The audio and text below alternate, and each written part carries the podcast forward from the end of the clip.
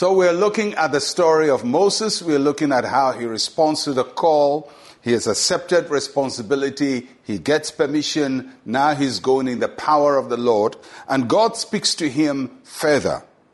And he says in Exodus chapter 4, verse 21 And the Lord said to Moses, When you go back to Egypt, See that you do all those wonders before Pharaoh which I have put in your hand.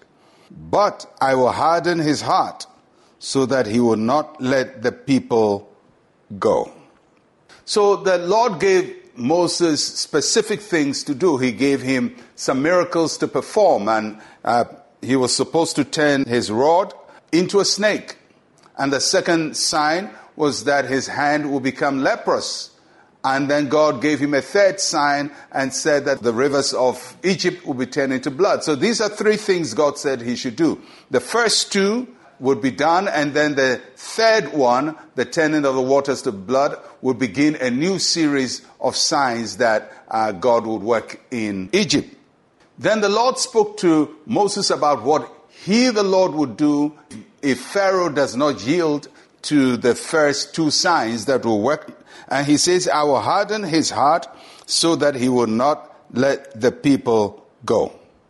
Now, this part of verse 21 has been a source of controversy for many, many people because it will seem as if God set up Pharaoh and punished him.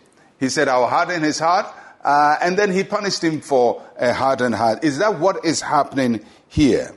The question has been if God was the one hardening Pharaoh's heart, why is Pharaoh blamed?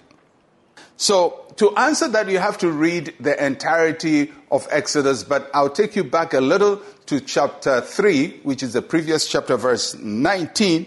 And this is what God said to Moses. He says, But I'm sure that the king of Egypt will not let you go.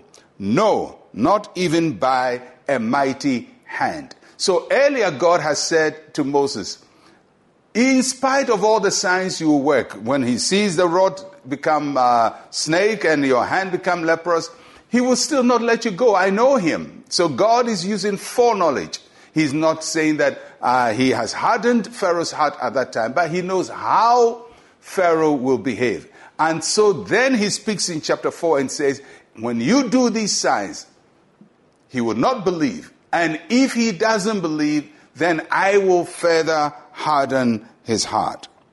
Because God hardened Pharaoh's heart because Pharaoh had chosen to harden his heart. He first chose to harden his heart and God hardened it. Now, why would God do that? If, if the man has chosen to, to harden his heart, why doesn't God soften his heart? Why does God have to harden it further? Well, there, there is a nature of God that you have to understand. And, and when you read the Psalms, you hear in Psalm 18, verse 25 to 26, the psalmist says, To the merciful, you will show yourself merciful. With the blameless man, you will show yourself blameless. With the pure, you show yourself pure. With the devious, you show yourself shrewd. Our response to God colors his response to us. If you are hardened, then he's going to harden your heart. But if you have a humble heart, then he receives you. So Pharaoh's attitude is that which prompts God's response. And that's a very important lesson to us that there are times that God gives up people. He gives up on us because we've chosen a forward way, we've chosen a wrong way, and He gives up on us. And there's so many examples of that in the Bible where God gives up on people to have their way. Do it the way you want. Please yourself, more or less. So that's what he's saying. Please yourself. If you want to harden your heart, please yourself. And woe on you when God tells you, please yourself. It means now he's left you to your own devices and you are coming under severe judgment. And that exactly is what he tells uh, Pharaoh. And may the Lord have mercy on us and keep us from hardening our heart to the extent that God says, please yourself. That should not be our story.